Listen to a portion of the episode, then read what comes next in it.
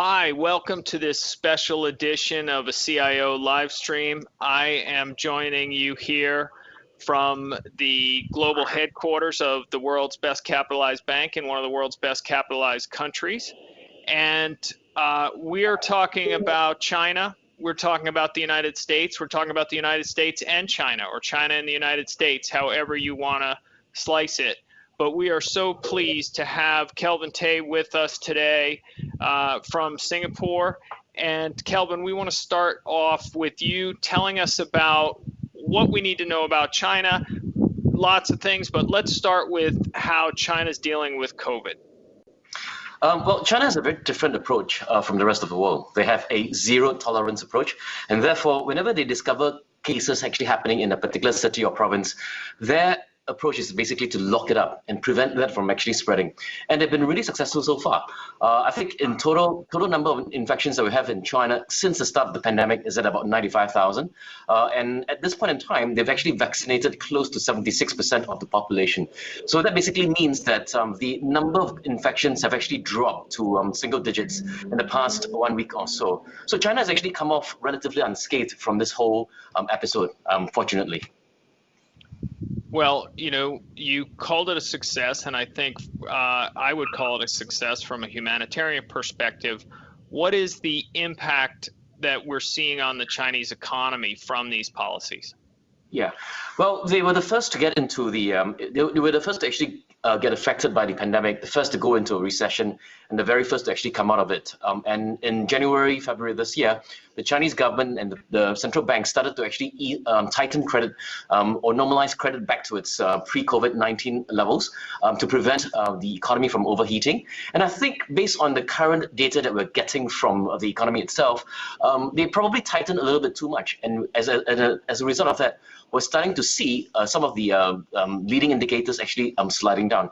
So what we think is going to happen is that they are likely to actually start to ease credit growth again in the third and the fourth quarter of this year, and potentially they might actually cut the reserve requirement ratio at the end of the year. But ironically, they've also benefited from this because of the fact that with the infections raging right now in Southeast Asia, a lot of the manufacturers have actually expanded their productions in China, because in Southeast Asia, a lot of the workers are sick and they can't go back, and therefore production is actually affected. So one of the things you mentioned is how China is managing and regulating its fiscal and monetary policy through this crisis like it always does.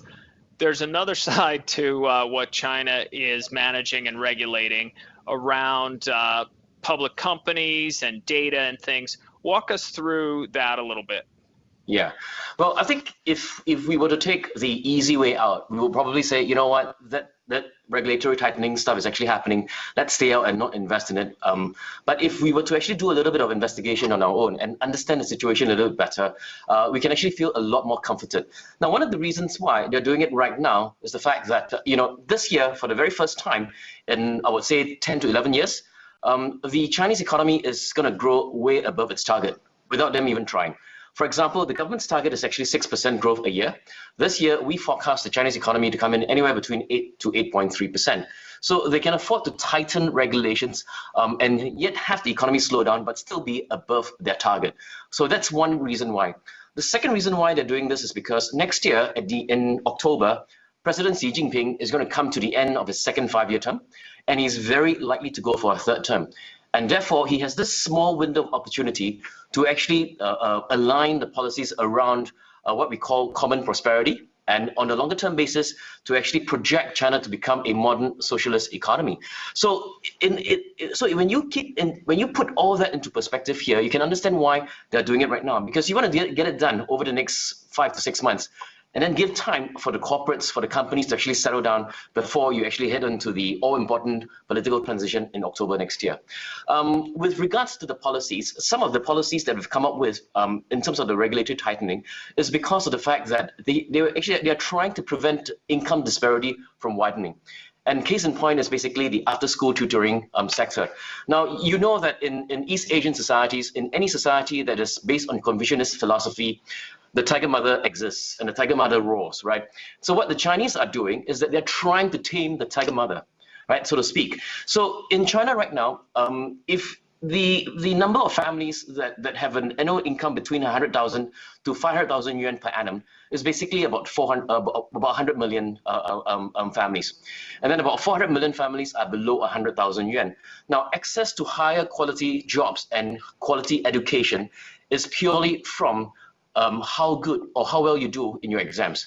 So that basically means that if the parents can afford it, they spend as much as they can on their kids' um, tutoring sessions, after school tutoring, and therefore it becomes an arms race and it becomes really unhealthy.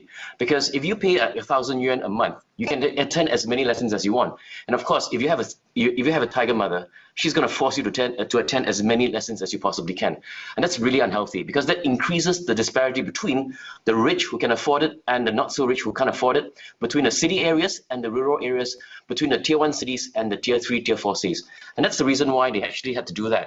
But of course, they can't really replicate this across the other industries because if they do that, they run the risk of not being able to meet some of the other objectives. Like, for example, in the tech sector, China wants to be a technologically advanced country in four years' time, made in China twenty twenty-five.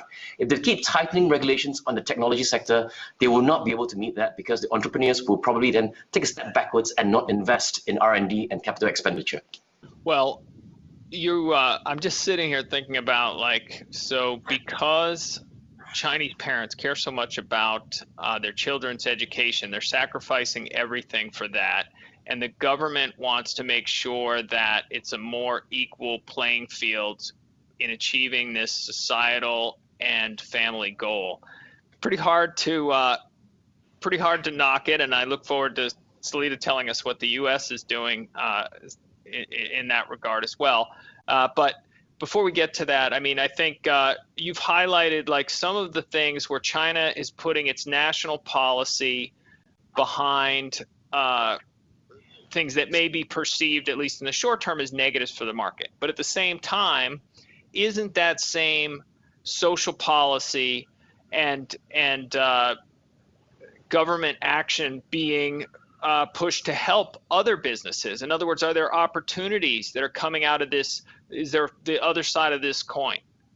Absolutely. I think the other policies that they've actually been pushing is basically to actually break up some of the oligopolistic and monopolistic uh, um, sectors, right? And of course, the tech sector has actually developed into a kind of an oligopoly. Uh, it's dominated by four or five companies. Uh, and again, on a medium to longer term basis, that's really unhealthy because if they become price setters, uh, they will be they will not be incentivized to actually invest more uh, into R and D and into technology itself, right? And that, on a medium to longer term basis, is actually negative for the uh, for the Chinese economy.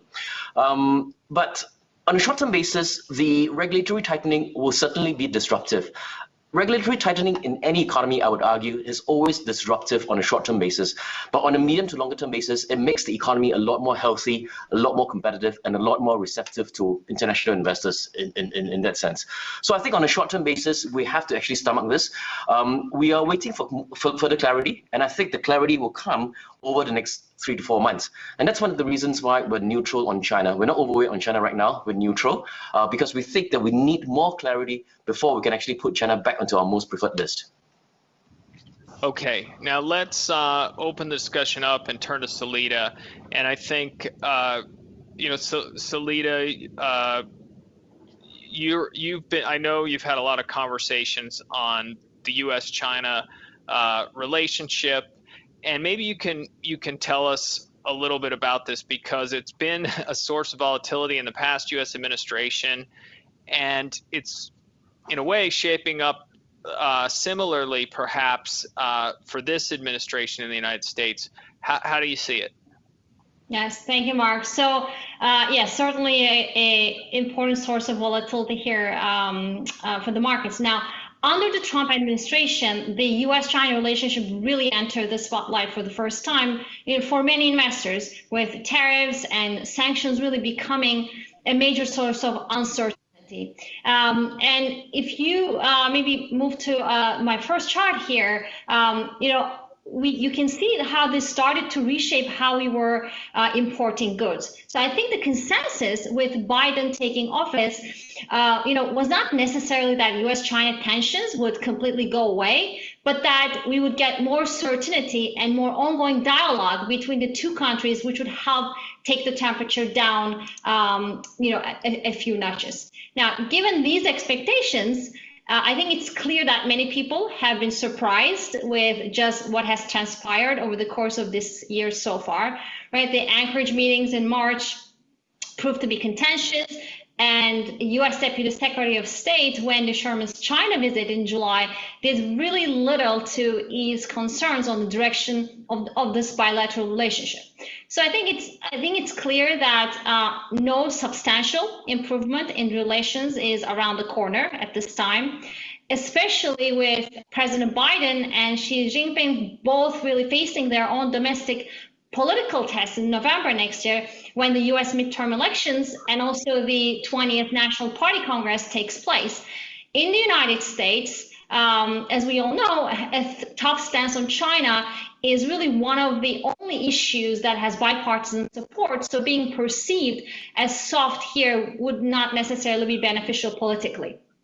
Now, I, you know, Mark, I just want to make one thing clear. Um, you know, we don't really see this U S China relationship evolving into um, another, you know, the second coming of the Cold War. Uh, I think the difference here is that two countries have very deep economic ties. So any worst case scenarios, like a sudden full decoupling, uh, is not likely in our view. Both the United States and China are really benefiting from the ongoing free flow of goods and also of financial and human capital.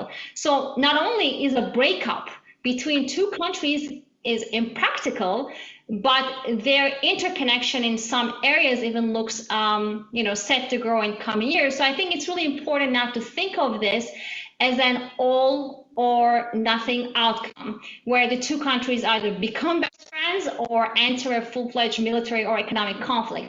I think, as you alluded to uh, in, in your question, um, you know, it, it, it's a complex relationship. And in March of this year, U S Secretary of State Anthony Blinken, I think, summed it up really nicely how the U S administration, you know, will approach China when he stated that this relationship will be competitive uh, when it should be, collaborative when it can be, and of course adversarial when it must be.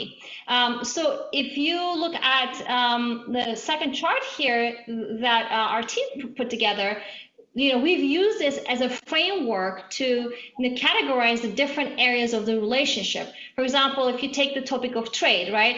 Now, this certainly has collaborative aspects. For example, think of the billions of dollars of opportunities U S and Chinese corporations have been uh, taking advantage of. It can also be quite competitive, you know.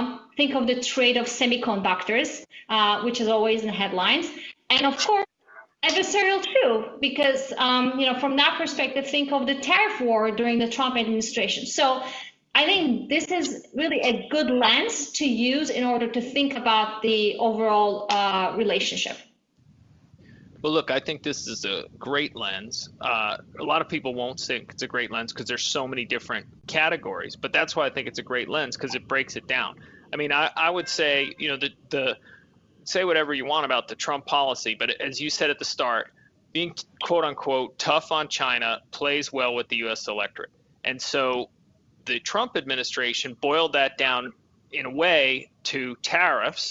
And then, uh, so that was, it was very simple. It was one topic. And then on other things, human rights and other things, there was not that much going on. And so, you know, now, as you highlight here, it's more complex. And so the tough question that I'm going to ask you is, what is the United States actually trying to achieve with whatever China policy it develops? And that's, I don't, I mean, I would love to hear what you have to say about that. But an, a simpler version of that question is, what is, what are, what are we likely to see as a next action, say around steel tariffs or, or whatever? That is, you know, just the, the action that we can point to without trying to claim that it is the insight into the ultimate goal of U S policy. Yes. Um, so you're right. I mean, I think President Biden is under pressure uh, from a lot of businesses to remove some of the um, tariffs imposed by uh, President Trump, uh, and then, um, but of course, you know, there's a possibility of even more tariffs. So um, maybe, you know, let's talk about that for a second. I think with the pandemic still not, you know, under control in the United States, President Biden has had to focus his attention on, you know, controlling the virus as well as resulting economic impact. Meanwhile, um, I think President Biden knows that right now is his best window to pass um, some of his most desired legislation. This includes obviously the bipartisan infrastructure deal, which would not stand, you know, as much of a chance once political party divides become even more apparent ahead of the midterm elections and in twenty twenty-two. But I think once these elections approach, any further major domestic legislation is unlikely to pass, and then Biden will likely turn his focus back to international affairs, like the U S China relationship. And the pressure from, like I said, domestic business groups to improve U S trade relations with China and to remove, you know, those previously imposed tariffs, like you, you know, um, we, we mentioned, is is really real. But I think, like I mentioned earlier, any type of action Uh, that could be perceived as a soft stance on China, I think, is unlikely by the president in the near future. Uh, Democratic Party has often led the push for, um, you know, punitive actions against China in relation to trade. Um, the polls, I think, indicate that voters want, want a tough stance. So even though we don't think new tariffs will be a key part of Biden's toolkit, um, you know, in the future, uh, we don't think a broad-based removal of, you know, previous tariffs is likely. I think going forward, uh, we would expect Biden to take a multilateral approach that includes working uh, with the U S allies to put maybe more pressure on China. I think we've already seen evidence of this approach when, when the U S and many allies issued statements aimed at China on the cyber front. So I think if we take it as a whole and summarize it, you know, the past tariffs are unlikely to go away, but uh, Biden will really continue to use other tools going forward, um, uh, you know, is a reflection of their tough stance. Okay, well, another element of this tough stance is putting certain companies on a clock to be delisted in the United States if they don't meet certain requirements. Walk us through that a little bit and, and how investors should be thinking about that. Yeah, so uh, you're right, delistings have uh, substituted in for tariffs as one of the, you know, biggest concerns for investors, uh, especially as it relates to U S China conflict. Um, but maybe to clarify, you know, the threats to Chinese equities are actually, you know, twofold.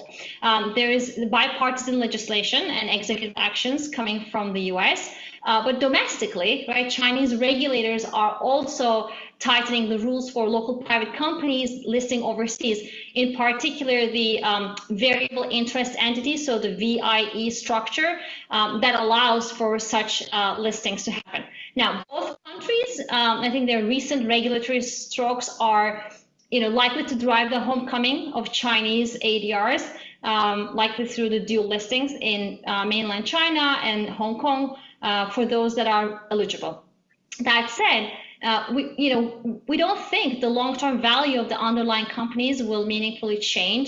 Uh, in a delisting scenario, uh, of, of course, volatility may rise uh, because the liquidity in the Chinese A D Rs, uh, A D R market may not necessarily travel, um, you know, to Hong Kong. Uh, but, but, you know, we believe for companies with solid growth prospects and uh, companies with, you know, solid business models, any share price losses um, that is coming from the delisting uh, should be recovered once the mainland China investors gain access to these shares. And again, you know, we believe the self, you know, self-economic interests of each country will keep any worst-case outcomes uh, at bay when it comes to delistings, even even if it becomes um, you know, sort of more difficult for U S investors to invest in Chinese assets and also vice versa. The capital flows will likely continue between the two countries, uh, and China will generally, I think, continue on its path of opening up its financial markets. So for investors who want exposure to China in the near term, but also want to avoid these delisting risks and, and the volatility that comes with that, I think there are ways uh, to do so. For example, you can focus your investments on sectors that are uh, that are tied to China's long-term growth priorities, which will be less exposed to any domestic uh, regulations, and also maybe avoiding any sectors that the U S could see um, as a national security threat. All right, well, Salita, thank you for that perspective on this. Well, you know, one of the great joys for me is to talk to the U S team in the U S and soak up all the views there, and then fly directly to Asia and meet with Kelvin and the team and, and hear something that's completely different. So I don't know if we're going to hear something completely different, but Kelvin, what is the perspective in Asia, you know, narrowly on this listing issue, and then more broadly on what's going on with the U S China tensions? Well, I think on the delisting issue, I don't think that has actually been um, um, impactful with the clients or with the investors here, largely because of the fact that um, for the Chinese stocks that have a dual listing in Hong Kong and in the U S, most of the trading volume is actually in Hong Kong. So they don't see this as a huge uh, impediment where the um, where the China's listed stocks are concerned. Um, and bringing it back to um, to a listing in Hong Kong or in, in Shanghai or Shenzhen itself uh, is better in the sense that, you know, it's the same time zone, so you don't really have to worry about what happens overnight that will actually affect the share price. So I think on based on the technical technicalities of that investment itself, um, it really doesn't have a huge impact on the investor sentiment with regards to the delisting of the Chinese stocks. And to be honest with you, you know, rightly they should be delisted. I mean, if you can't meet the requirements of the particular exchange, then don't list there. You know, list somewhere else who, where, where the, where you know the the standards are different, the requirements are different. That's all there is to it, right? Um, Asians see the Biden administration as uh, a lot more positive than um, the previous administration, and I think from that angle, they do see a lot more areas of cooperation as well. I think from the uh, from a lot of the Asian investors that I speak to, a lot of them are of the view that um, the situation would not get better, um, not before the midterm elections in the U S next year. But what's more positive about it, it is unlikely to get worse because, you know, regardless of where the markets are right now, I know the S and P five hundred is trading near an all-time high, et cetera. The recovery from COVID nineteen, from the COVID nineteen pandemic, is still a pretty fragile and, and uh, fragile, fragile one, right? Um, the situation is fluid. We don't know how this is likely to evolve, and therefore, um, the sentiment here is that both governments are not likely to be so reckless as to risk um, the recovery with something, you know, silly along the lines of more tariffs or, you know, more more uh, uh, uh, um, um, trade protectionistic measures on both fronts. So I think the situation is actually a lot better than, I would say, you know, two years ago um, during the uh, Trump administration in that sense. Excellent. And, uh, you know, whenever we talk about these kind of geopolitical tensions, I'm always reminded of uh, the U S President John F. Kennedy, who at the height of the Cold War, you know, gave a speech where he was able to bring things back to the common ground that, say, the United States and Soviet Union had. You know, he said, look, we all breathe the same air and we all want a better future for our children. You know, so is there common ground here? Can the U S and China come together on things like uh, climate change or or the environment, cleaner air, things like that? Um, you know, are there areas of cooperation where they have mutual interest? I would say definitely. Um, the um, last year, just around the same time as the U S elections, the Chinese um, actually Chinese government actually laid out the uh, the five-year plan, right? Uh, and in that five-year plan, they basically stated that they want to have um, zero carbon emissions uh, by the year um, twenty sixty. And they want to be carbon neutral by the year twenty thirty. Uh, and they take the environment uh, very seriously today because of the uh, the fact that pollution was a major issue for them um, in the last ten years. Um, well, right now they've actually made some progress. And in fact, if you look if you look across China where the uh, cities are concerned, you know, I, I go to Shenzhen pretty often for work, right? Um, and you know, from when you drive from the Shenzhen airport or right down to the city center, all the all the um, street lights are basically powered by solar, um, and likewise in in in Beijing as well, um, uh, from the capital itself all the way down to the airports. Right, so they've made a lot of progress with with regards to that. But I think more needs to be done, uh, and given the fact that China is so big, um, you know, they need time to actually turn the whole thing around. Uh, but I think they're making good progress, and from that end, I think there is a lot that they can actually do with the U S. The Chinese are very advanced in solar. All right, um, and um, that kind of expertise they can actually share with the U S uh, and in other areas as well. So I think green tech, you know, electric vehicles, et cetera, is an area where I think both countries can certainly collaborate with a huge, huge potential for a lot of success. Yeah, so Lita, how do you how do you think uh, the U S is looking at points of collaboration yeah. like that? Well, you know, I, I think this is a really important issue, um, as uh, Kelvin mentioned. Given that U S and China make up, you know, a large share of global emissions, uh, we do see room for sure for a cooperative relationship in the climate space uh, between the two co countries to help tackle this challenge. At least, um, maybe in a multilateral context, like the upcoming U N Climate Change Conference COP twenty-six in November.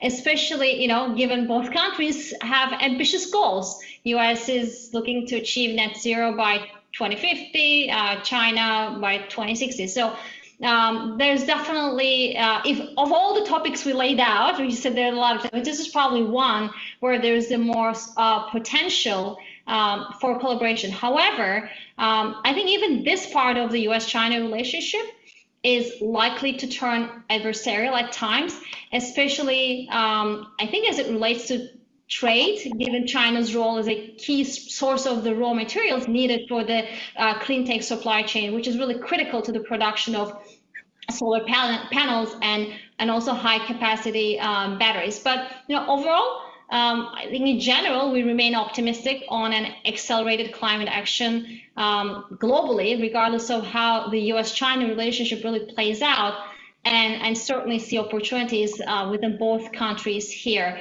Um, you know, I think Kelvin pointed out, but uh, in our green tech theme, um, we certainly highlight U S companies that are leading in energy efficiency, while Chinese companies are leading the global, you know, solar industry in both some of the largest uh, makers of electric vehicle batteries. And also our smart mobility theme features adjacent opportunities um, with a focus on E V and autonomous driving. So there are opportunities on both sides.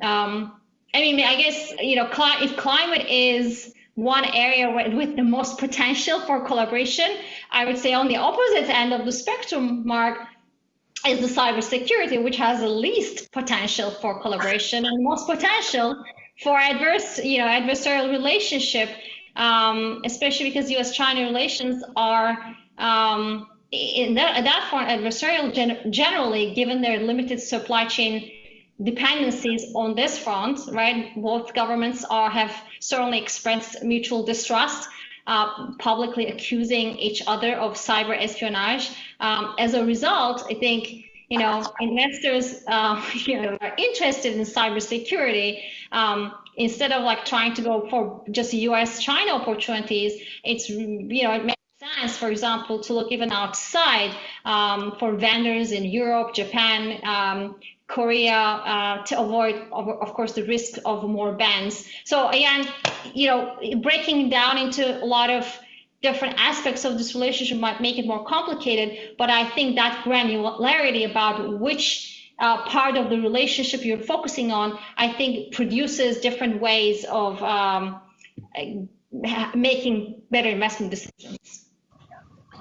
Look, all, all, all those good points, and I think, uh, like you're saying, the, the cybersecurity issue, however you slice it, is going to lead to more investment both in China and the U S around cybersecurity. And, you know, the funny thing on the, you can, I think you can look at both sides of the sustainable issue too, because Kelvin was talking about the, you know, the, the solar panels, right? Well, you know, that's less foreign oil that China has to import. And, you know, if there was ever a conflict between the U S and China, and it's, I'm not the first person to say this, but you park one U S aircraft carrier in the Strait of Hormuz, and that's going to cut China's growth rate. So China also has national security reasons why they want to get to net zero, which is lower their dependence on foreign oil. And we'll just Absolutely. wait till this, uh, this, this focus on climate change becomes a national security issue around, you know, uh, inv you know, border security around uh, uh, floods or, or other things, and then and then energy sources, and then it's really going to take off. So uh, that lays ahead. Well, you know, we're running short on time, but I want to do a speed round with Kelvin. With all this disruption, we're getting some questions. We can't be overly specific in this format, but you know, what are the best tactical opportunities in China equities right now? Well, I think there are a lot of um, bottom-up thematic things that we can actually do, or we can actually invest in, like, for example, green tech, as we've mentioned before. uh, the five G rollout in China, um, even the data centers and the uh, and and the, and the cloud um, operators actually uh, are really really interesting because of the fact that you know the data centers and the clouds have actually come off as well. Um, they were pulled down when the whole technology sector was actually sold off in July and August. Uh, but they have actually nothing to do with that. It's more of a real estate play uh, than anything else. And you know. Our forecast is for online transactions in China to grow to forty percent of total transactions in just the next three years. And that's the case. That means that the demand for clouds and um, data centers will definitely increase, right? So that's one area that we can actually invest in as well. There is fintech in China. And if you're looking at from a top-down basis, you can basically invest in the A shares because the A shares are more protected from this regulatory tightening than the H shares. And on top of that, you can also invest in the export companies because export companies are, are, are again, not really the subject of scrutiny here with regards to the regulatory tightening uh, situation. So those are the areas, those are the things that we can actually do uh, if you're still keen on investing in China. Okay, well, look, we are over on time. We've got a lot of questions here. We got to, the good thing is I think we actually have written uh, solid answers to most of these questions. I'm not seeing anything we haven't covered, but uh, if there is something, great, because we want to look at more things. But we need to get answers back to folks in a forum that uh, gets it in front of them. We'll work on that. Um, but for this live stream, I want to thank everybody for joining us and thank Kelvin and Salita, and we look forward to doing it again very soon. Thank you. U B S Chief Investment Office's investment views are prepared and published by the global wealth management business of U B S A G or its affiliate, U B S. This material has no regard to the specific investment objectives, financial situation, or particular needs of any specific recipient and is published for informational purposes only. As a firm providing wealth management services to clients globally, U B S A G and its subsidiaries offer both investment advisory services and brokerage services. Investment advisory services and brokerage services are separate and distinct, differ in material ways, and are governed by different laws and separate arrangements. In the U S A, U B S Financial Services, Incorporated is a subsidiary of U B S A G and a member of FINRA S I P C. For information, please visit our website at ubs.com forward slash working with us. For a full legal disclaimer applicable to the independent investment views produced by U B S, please visit our website at ubs.com forward slash CIO dash disclaimer.